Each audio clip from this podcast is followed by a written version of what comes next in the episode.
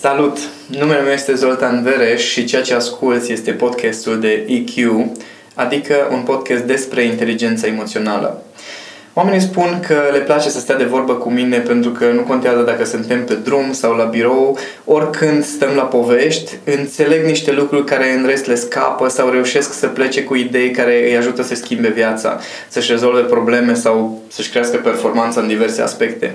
Una din colegii mele i-a venit ideea să înregistreze aceste discuții ca să le poată reasculta și am zis, atunci dacă tot înregistrezi, de ce să nu le dăm și altora? Dacă pe tine te ajută să reasculți aceste înregistrări, hai să avem niște discuții pe care să le poți da și la oameni să poată să ajungă și la alții.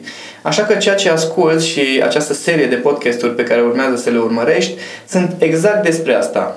Discuții despre inteligența emoțională aplicată în viață, la nivel sufletesc, în relație de cuplu, în profesie, pe diverse subiecte, discuții foarte naturale, simple între mine și colega mea Madalina, de care sper din tot sufletul meu să te bucur la fel de mult cum fac și alți oameni.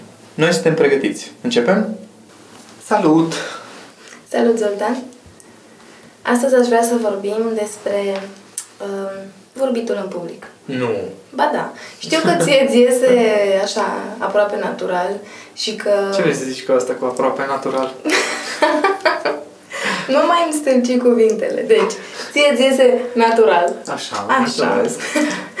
și că pentru tine e foarte ușor să te urci pe scenă și să vorbești în față, în fața 200, 300, 500 de persoane. Uh, și pare că n-ai avea emoții, pare că gestionezi foarte bine contextul respectiv. Pare. Pare. Dar sunt foarte mulți oameni care au o adevărată teamă legat de vorbit în public, adică sunt oameni pentru care e cea mai mare frică de pe lume să vorbească în public. De ce? Pentru că e mare haita și necunoscută și nu știe cine sare la gât. Mai în glumă, mai în serios, exact despre asta e vorba. Atunci când uh, vorbim de creierul emoțional, nu vorbim despre uh, public și audiență, vorbim despre o haită de oameni care poate să fie ostilă, care, mai ales dacă eu am anumite îndoieli în propriile mele forțe, uh, o să văd întâlnirea cu acei oameni ca o confruntare. Și dacă creierul meu emoțional percepe ca o confruntare treaba asta, atunci apare acel blocaj în care într-un fel sau altul cauți să fugi sau să eviți confruntarea respectivă sau dacă ajungi acolo în față, chiar resimți ca o formă de confruntare, ca o formă de luptă. E corect să spunem că e vorba despre instinctul de conservare?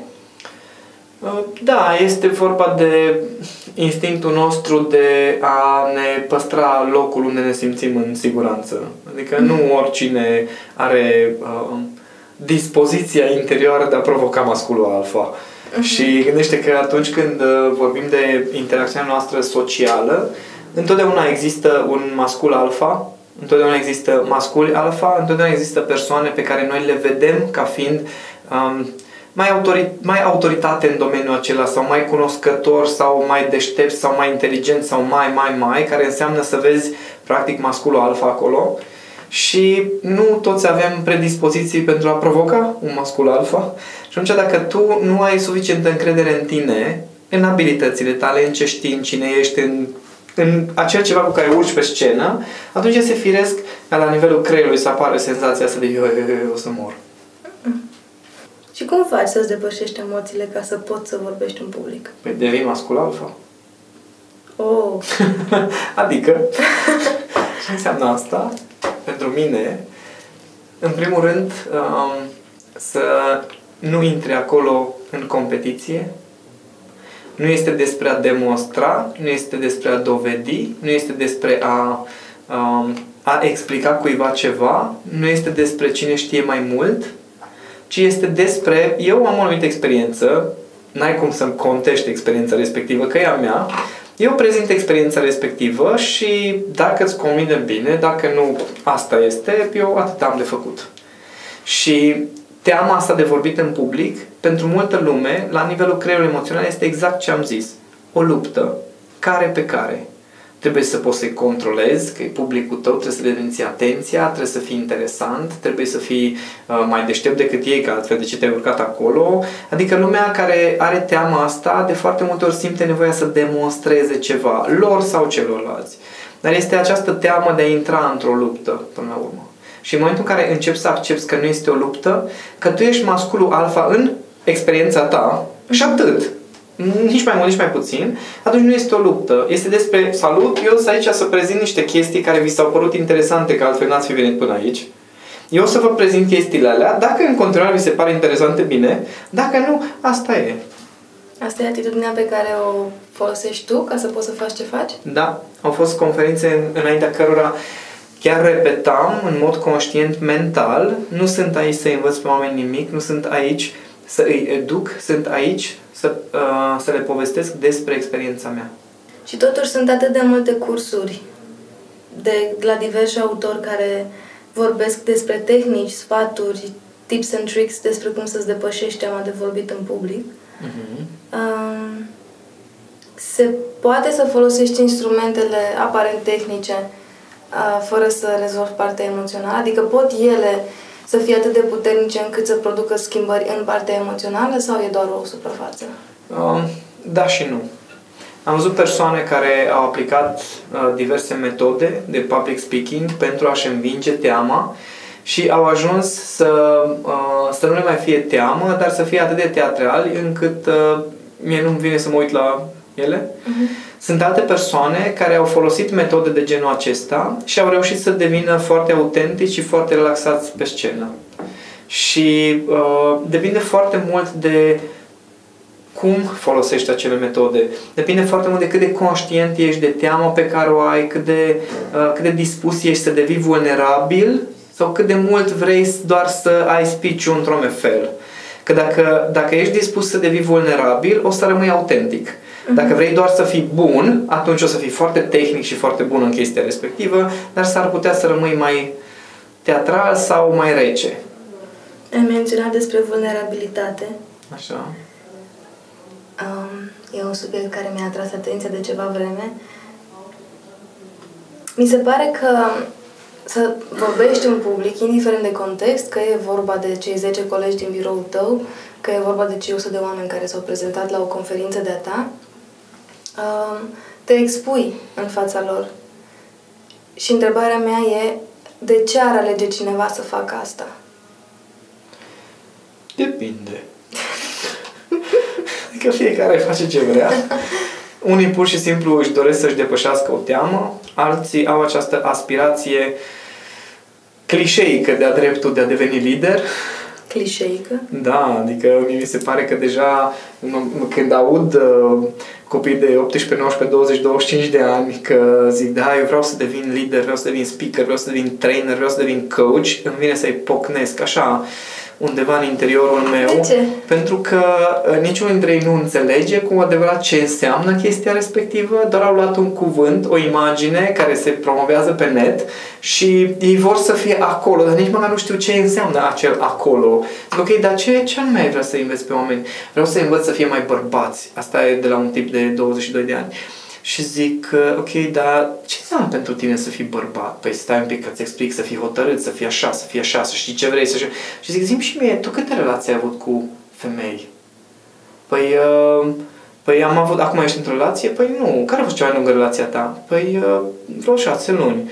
Ok, deci tu habar n-ai ce înseamnă să fii bărbat. și cu de ce zici chestia asta așa ofensat? Zic, atâta vreme cât tu nu ai avut o relație profundă cu o femeie de lungă durată, să înțelegi ce înseamnă să construiești, să înțelegi ce înseamnă să fii acolo cu totul, să sacrifici bucăți din tine, bucăți din viața ta pe termen lung, să rămâi cu femeia respectivă, nu ai unde să înțelegi ce înseamnă să fii bărbat.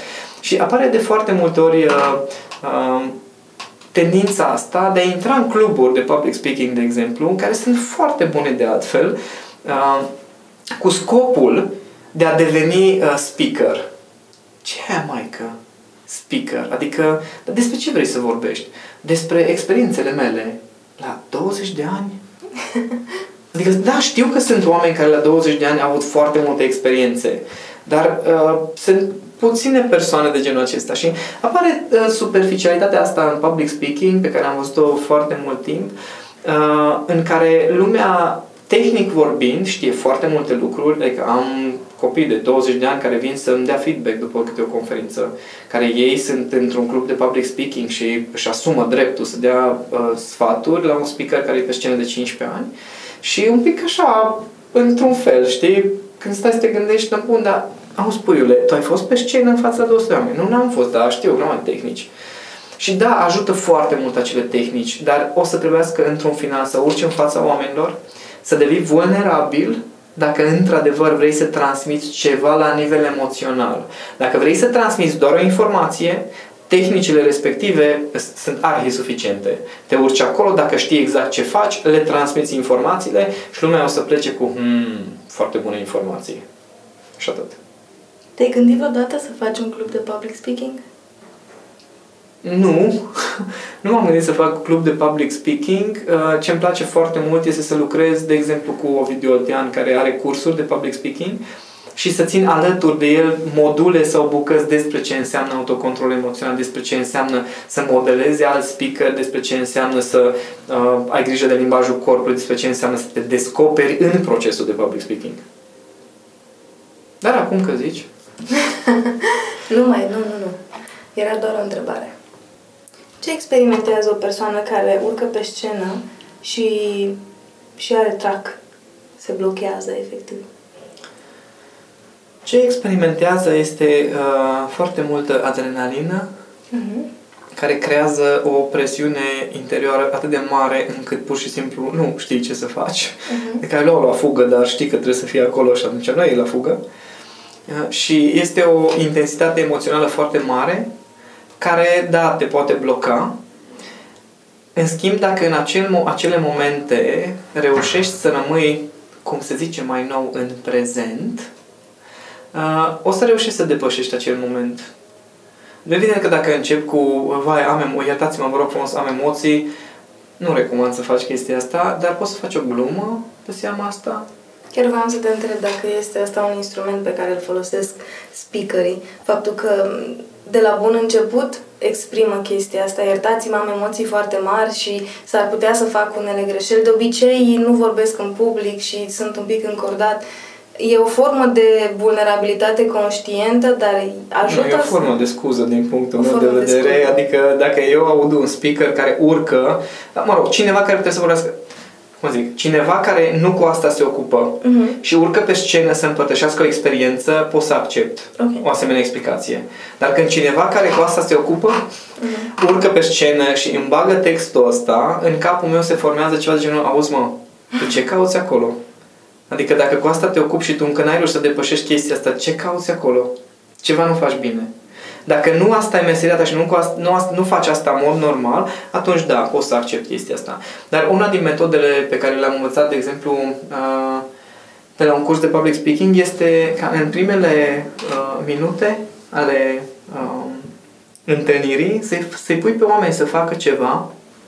Adică, de exemplu, eu îi pun pe oameni în câteva secunde să facă cunoștință cu cât mai multe persoane în jurul lor.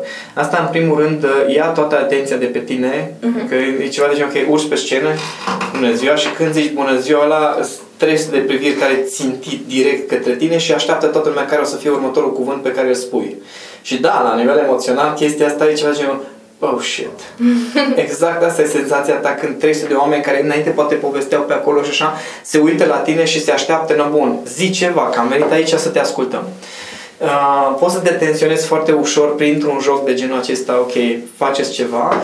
Când am, am auzit prima dată metoda asta acum câțiva ani și am zis, ce interesant să-i pui să facă ceva, i-am pus, nu mai știu exact ce am făcut, ce am pus atunci să facă și când am văzut 100 de oameni că fac exact ce zic eu, îți creează un sentiment de, nu mă, cine e șeful aici? um, ulterior n-am mai avut nevoie de asemenea confirmări, dar ajută foarte mult dacă ai niște mici uh, nu jocuri, că dacă îi pui să facă tot felul de ciocănele și tot felul de întinderi și de chestii, s-ar putea să devii penibil.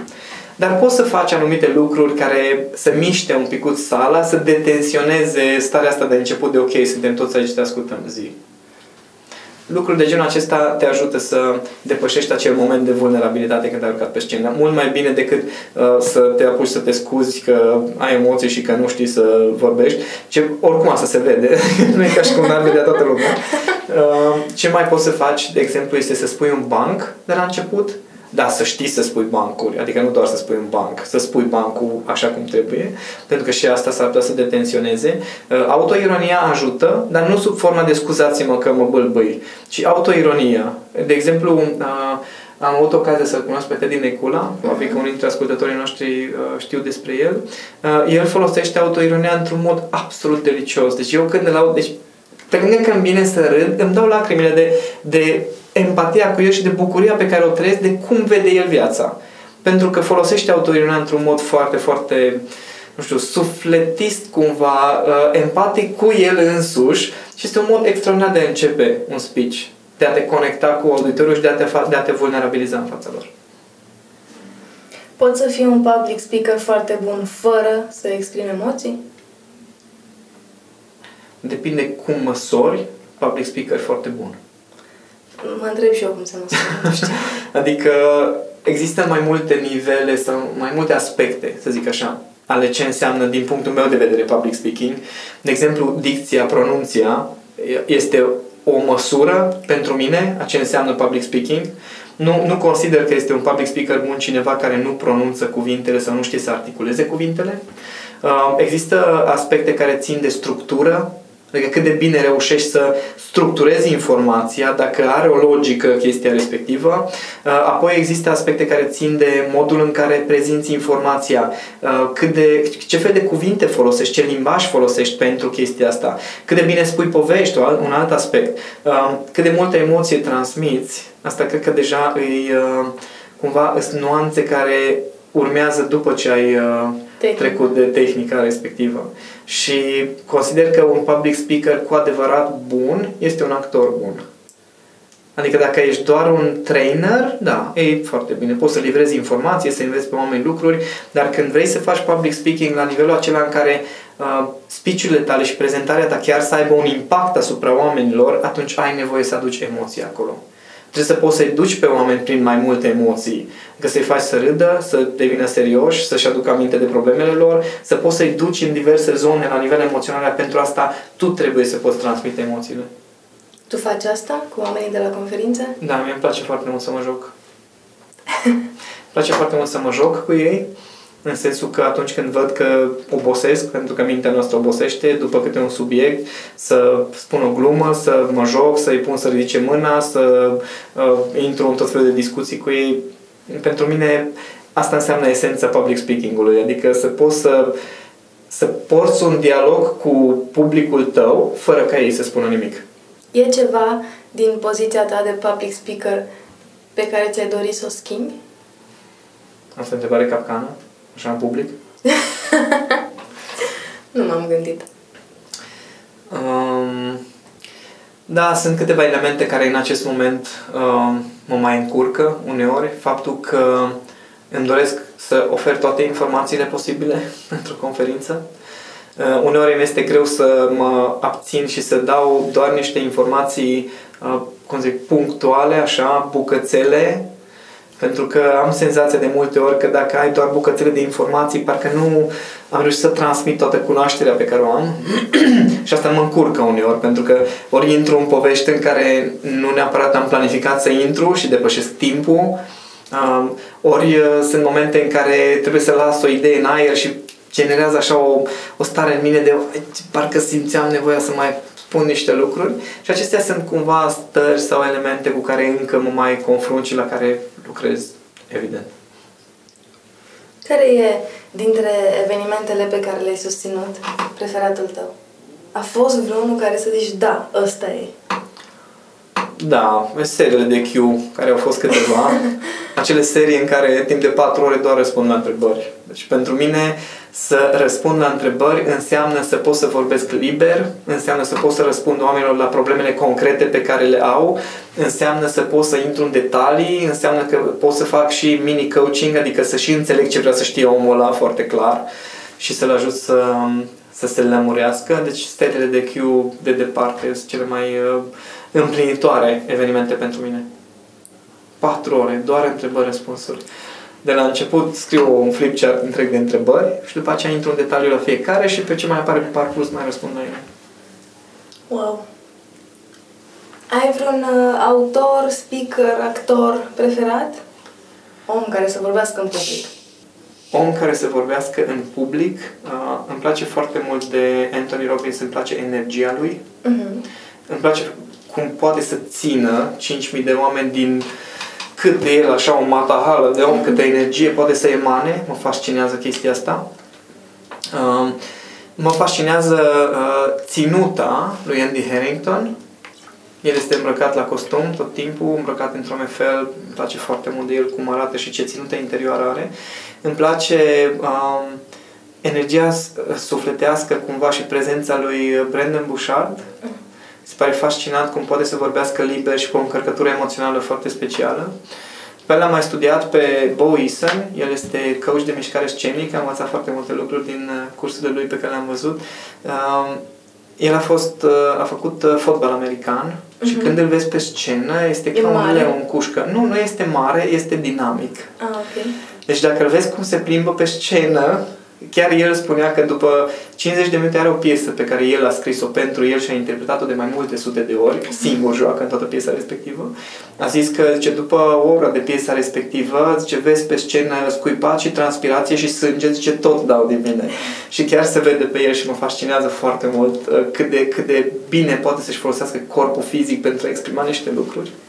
Uh, apoi l-am mai studiat pe Roger Love, care este coach de voce. Are o voce absolut fascinantă. Undeva ceva mine când îi aud vocea la cursurile pe care le-am scos, era ceva și eu vreau să sune așa.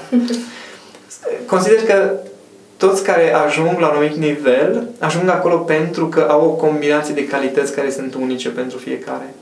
Și îmi place să studiez mai multe feluri de, mai multe feluri de speakeri. Uh, Tocmai pentru a lua de la fiecare tot ce știe. De exemplu, mă fascinează cum spune Simon Sinek poveștile. Deci el cum spune de ce a trăit unul sau altul de-a lungul timpului, vei stai cu ochii mari, căscați și nu respiri până nu termină și după aia începe altă poveste și altă poveste și îmi place foarte mult cum Și știe trece să o oră împline și asta. nu-ți dai seama că ai stat Da. să-l asculti. Da, într-un da, dat. da.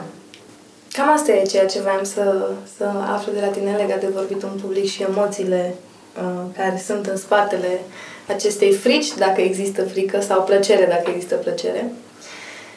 Ce aș vrea să-i provoc pe cei care ne ascultă de data asta este să ne scrie în comentarii dacă au această frică de vorbit în public, dacă o au, de ce le este frică mai precis, iar dacă nu o au, cum fac să nu o aibă, să nu o alimenteze.